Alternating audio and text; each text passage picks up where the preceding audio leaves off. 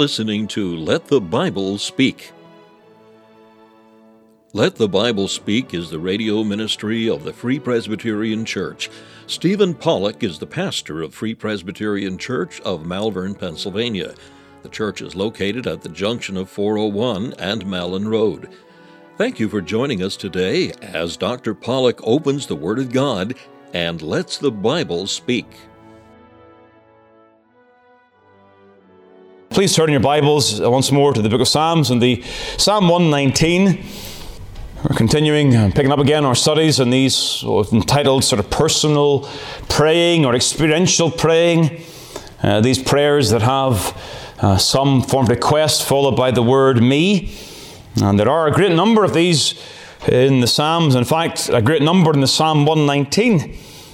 We've dealt with a lot of the most common ones so far.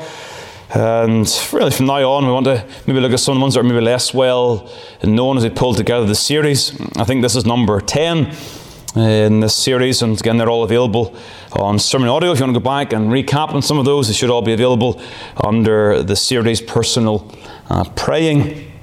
And so tonight we're reading uh, from the Psalm 119. We're going to read from the verse number 25. And the Psalm 119, reading the Daleth section, the verse number uh, 25. My soul cleaveth unto the dust. Quicken thou me according to thy word. I have declared my ways, and thou heardest me. Teach me thy statutes. Make me to understand the way of thy precepts, so shall I talk of thy wondrous works. My soul melteth for heaviness. Strengthen thou me according unto thy word. Remove from me the way of lying, and grant me thy law graciously. I have chosen the way of truth. Thy judgments have I laid before me. I have stuck unto thy testimonies, O Lord. Put me not to shame. I will run in the way of thy commandments when thou shalt enlarge my heart. Amen. May God be pleased again to bless his word to our souls tonight. So we are in the middle of this series dealing with the subject of praying over our experiences trying to encourage you, as I try to encourage my own heart, that we must have a personal dealing with the Lord. It's so important that we are honest, honest before God with how we are feeling, that we bring our burdens, our challenges before the Lord. Of course, the Lord knows all about us. He, he knows our hearts. You may say, well, we, we don't need to bring our petitions when He knows us already. But in the very act of this praying, we are, we are manifesting trust in the Lord. And the Lord is pleased to bless the believer. He's pleased to hear the cries of those who depend upon Him, those who do not trust in horses or chariots, but those who remember the name of the Lord their God. And one of the experiences uh, that we are aware, well aware of uh, today, one in which we are all living, is the experience of a world that is steeped with deception. A world full of deception one of the reasons I believe President Trump's fake news comments became so powerful was that the words resonated with people's perception.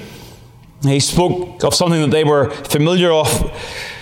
We don't know who to believe. We're confronted with various presentations of the same information, and we just don't know what side to take on board.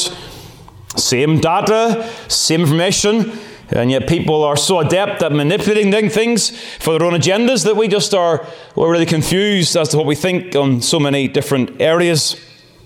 Hence, in this world, we are all too familiar with the way of lying that is described here in verse number 29. Remove from me the way of lying. See, what is true in the secular realm is also true in the realm of religion.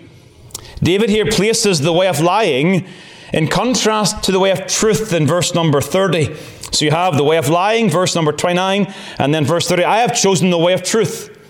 And here he's using the uh, common use of the parallelism that we see in so much of the, the Hebrew poetry. So David is not referring to his own sin of lying when he refers to the way of lying but rather he's referring to the false way as opposed to the true way. David has chosen to follow the true way. I have chosen the way of truth. He says later on in the psalm Through thy precepts I get understanding, therefore I hate every false way. He's come to love the true way, he's come to hate the false way, and yet he's still conscious of the danger of the false way.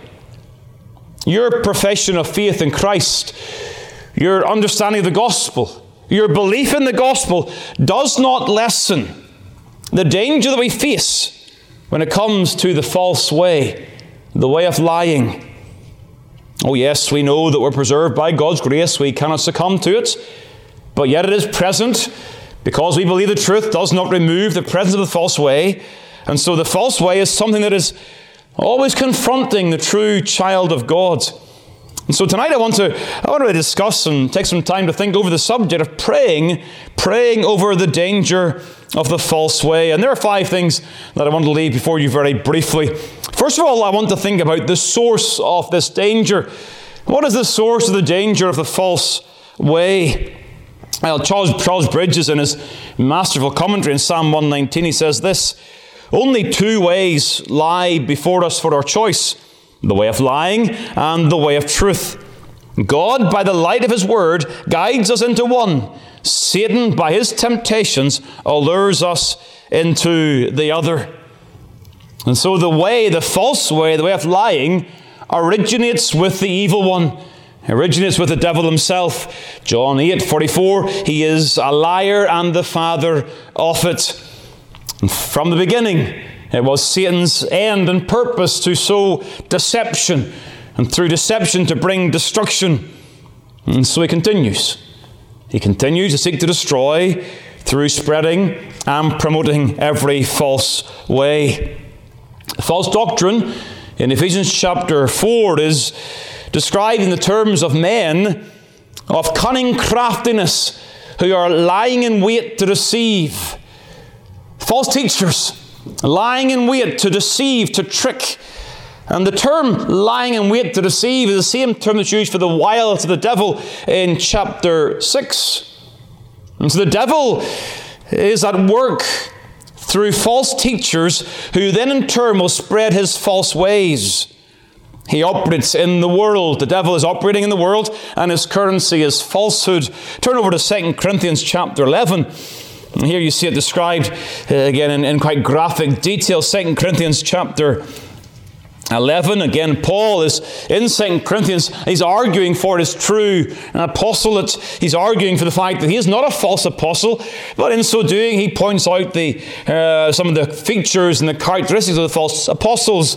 In verse number uh, 13 he says this for such are false apostles deceitful workers so the false apostles, they are the agents of deceit. Deceit in their message and deceit in their manner. They transform themselves into the apostles of Christ. And no marvel, for Satan himself is transformed into an angel of light. Therefore, it is no great thing if his ministers also be transformed as the ministers of righteousness, whose end shall be according to their works. So here you're seeing in the, in the words of the New Testament that the source of the way of lying is the devil himself. The devil working in false teachers and in so doing promoting the false way, the way of lying. If you want to be motivated to pray this prayer, you want to take this prayer upon your heart, remove from me the way of lying, well, what a motivation it is to remember the source. The source is the devil himself. Pray this prayer. See the, the danger and the source of the danger. And then in the second place, note the signs of the danger. I'm arguing too that the way of lying is a, a way that involves great peril and great danger. And I want to show you there, there are three signs, three evidence, if you like, that this is indeed a dangerous way. First of all, the danger is shown in that the devil's focus, the focus of his attack, is on the way of truth. The way of truth. When we tell lies, we tell lies out of our sinful nature. That's on us. Young people, don't ever succumb to the idea the devil made you tell a lie. You told your lie out of your own choice, out of your own volition. But the devil sows falsehood in the realms of religion. His way is opposed to truth. I, I don't want someone to think you should attach verse number 29 to some sort of fake news post on Twitter or Facebook removed from way of lying and make it about fake news or about COVID or about vaccination or masks or anything like that. Well, the devil does use those things to distract the people of God and to divide the people of God. But the devil's purpose is to attack the way of truth. Not simple matters of life and politics and such, but rather his purpose is to attack the very gospel itself. He has a higher agenda than the affairs of men. His agenda is to attack the affairs of God. And we've got to keep that clear in our minds. We've got to understand the devil's focus is on the gospel itself. And let me read through the words of 1 John chapter 2 and the verse number 21 where it says this I have not written unto you because ye know not the truth, but because ye know it, and that no lie is of the truth. Who is a liar but he that denieth that Jesus is the Christ? He is Antichrist that denieth the Father and the Son. And so the agenda of the evil one is to undermine the very word of God, the very doctrines of the gospel, whereby people can be saved. That's always the devil's purpose. It is to rob people of gospel truth so that they will not believe and be saved. Oh, the focus of the devil's attack, of course, is in various aspects of Bible truth. He attacks theology proper. We might think the devil promotes atheism, and of course he does. But he's also very content for people to believe the lie of a God who loves all and who will forgive all in the end. That lie comes from the devil. The idea of a God who, at the end of the day, will just forgive everybody and everybody will go to heaven. The universalism error. That comes from the pit of hell. For such an error removes the obligation of people to seek Christ. And they simply live their lives in the assumption that all will be well. Open theism is a more modern attack upon the purposes of God, which teaches that the future is not fixed by God's sovereignty, but is open. As God and man are free, therefore the future is free. And such, of course, exalts man and dethrones God. The devil is a source of such wicked theology. The devil, in his focused attack, also attacks biblical history. Classical liberal theology is spawned in the devil's laboratory and denies historical truth by denying the miracle. Miracles don't happen, therefore they didn't happen, even if the evidence points to the fact that they did happen. That's the agenda of liberalism.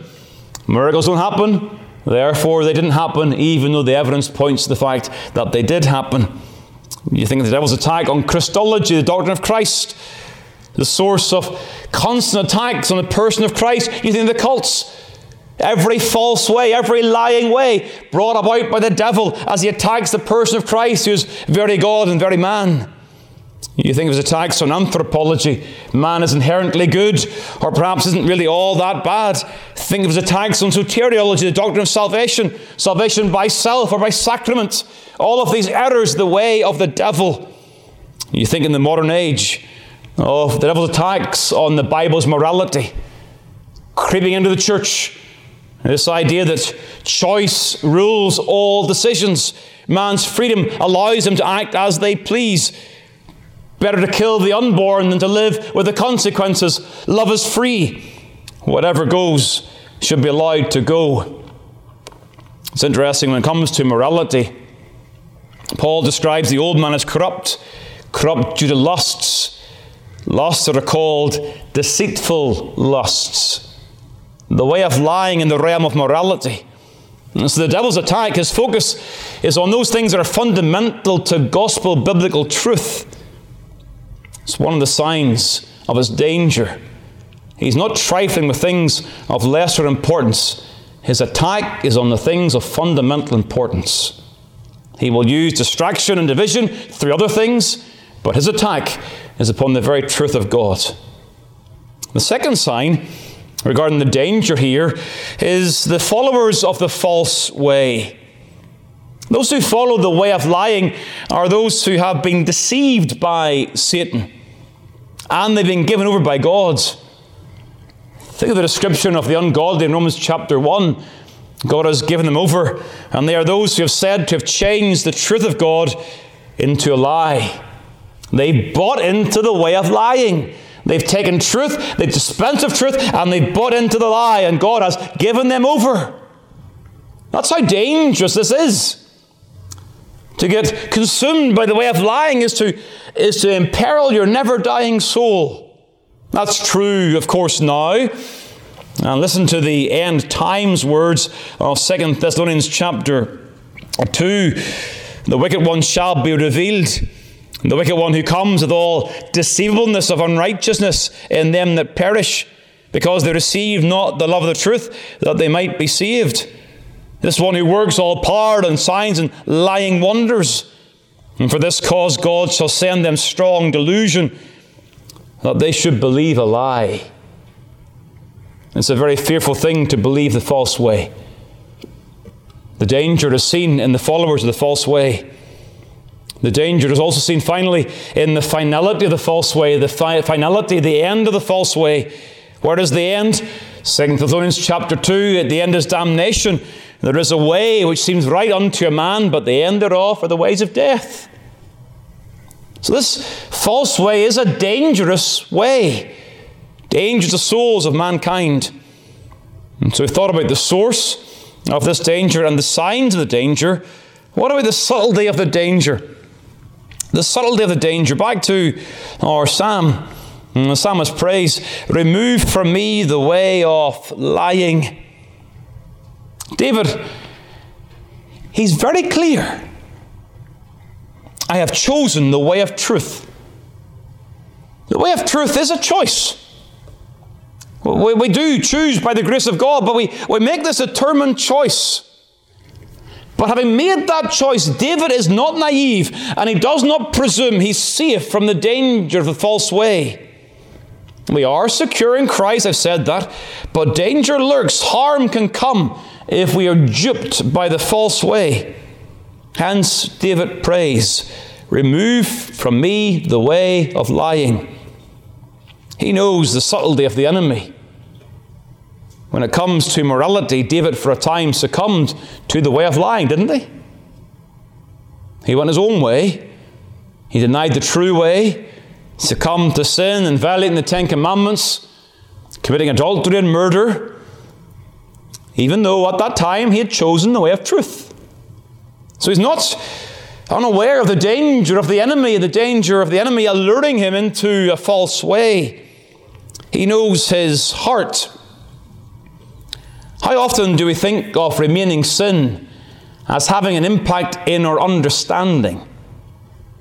We usually think of remaining sin as impacting what we look at, where we go, what we touch, what we say. We don't think of remaining sin and its impact in our minds, in our understanding of truth. But none of us are perfectly sanctified in our understanding. And therefore, remaining sin is present in the realm of our understanding, whereby remaining sin in the true believer means that they can be tempted to believe a lie. The true believer can fall into false doctrine. You think of Paul's trouble in the church in Thessalonica. They had embraced a lie, they had, they had taken a false view of the second coming of Christ. Now, Paul does not dismiss them as heretics and unbelievers, he refers to them as disorderly brothers. So I'm just telling you, this prayer, it's not for people outside the church. This prayer is for all of us tonight, knowing our hearts. See, know your weakness, dear believer. Ignoring your weakness will lead you to not pray this prayer. Paul, Paul says to the Galatian church, I marvel that you're so soon removed from him that called you into the grace of Christ unto another gospel. If it can happen to the Galatians, it can happen to us here in Malvern. This is an important prayer to pray for the church, denominationally, locally, and also individually. The subtlety of the danger. In the fourth place, note David's desire for separation from the danger. Think of the prayer itself. Remove from me the way of lying. His burden is to be free from every influence of error. There is no place for compromise with error. Sadly, evangelicals have sought common ground with Catholics and liberals over the years. They will seek agreement on some moral issue or even some joint theological issue. They will publish a joint statement, but the statement will all be considered under the title of Christians.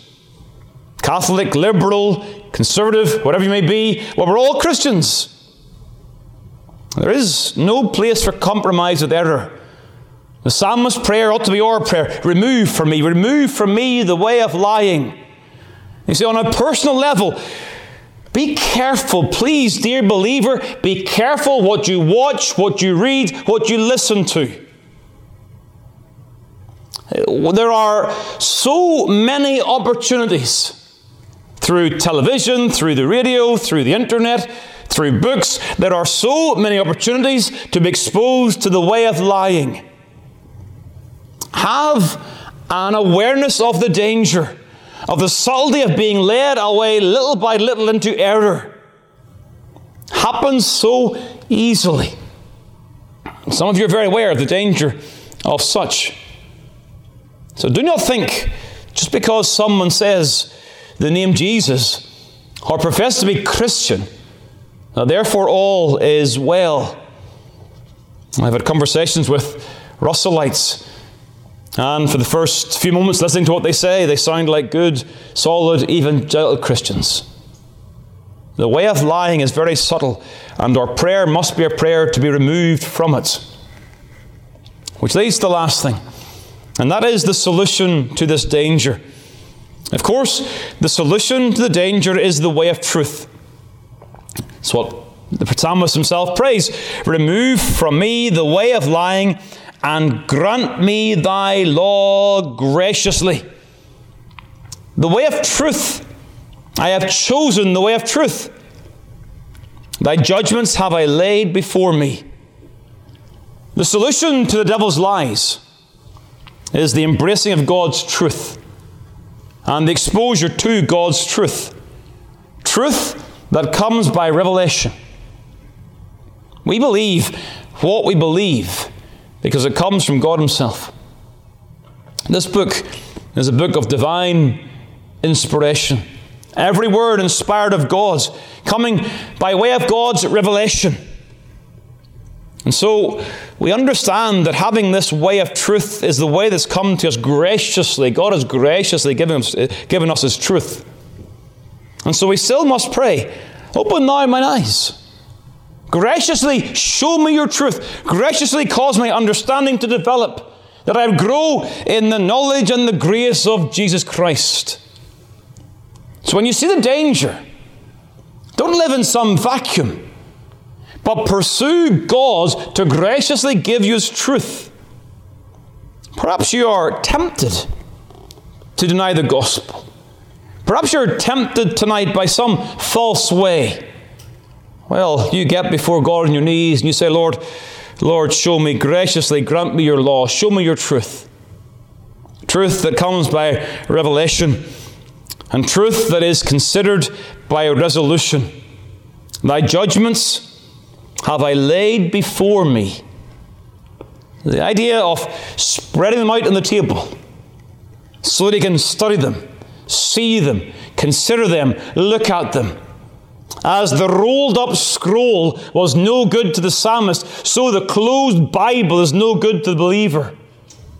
The open Bible, a Bible that is read and digested and studied carefully. It's not surprising that so many professed Christians have gone in the way of error when all they read in a given year is perhaps 365 verses. They read one a day and they presume that's okay. That's all they read in the entire Bible. They're not laying the Word of God before them. And so doubts come in. Why do doubts come in? Because they don't know the truth. Error is embraced because they don't know the truth. And so, if we're, to, if we're to combat the devil's devices, we've got to pursue the knowledge of truth with a determination and a resolve in our souls. It's all of grace. But like every area of sanctification, it's all of us as well. That we work out our salvation with fear and trembling in this area of the way of truth. So here's one more prayer for you to pray in these days of deceit. Perhaps one you've never prayed before. Perhaps you've never taken this upon your heart. Perhaps you presumed, well, we're in a good sound church, all is well. Oh, the application of this. How does this work out in application? Well, you pray for your seminary. Remove from our denomination the way of lying. You pray for your elders, remove from their hearts the way of lying.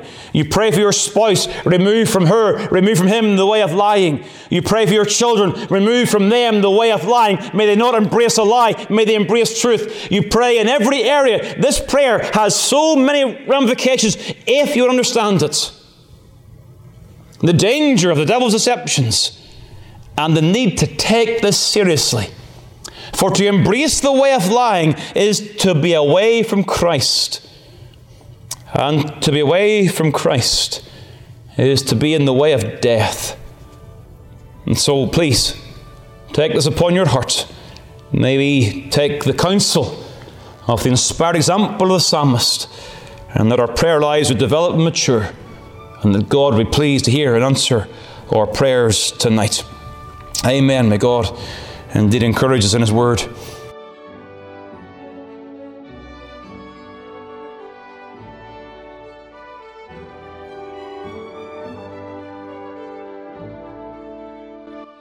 Thank you for taking the time to listen to this episode of Let the Bible Speak from Malvern Free Presbyterian Church. If you'd like more information about the gospel or the church, please call 610 993 3170 or email malvernfpc at yahoo.com. We extend an invitation to all to join us as we worship the Lord each week. You will be made very welcome.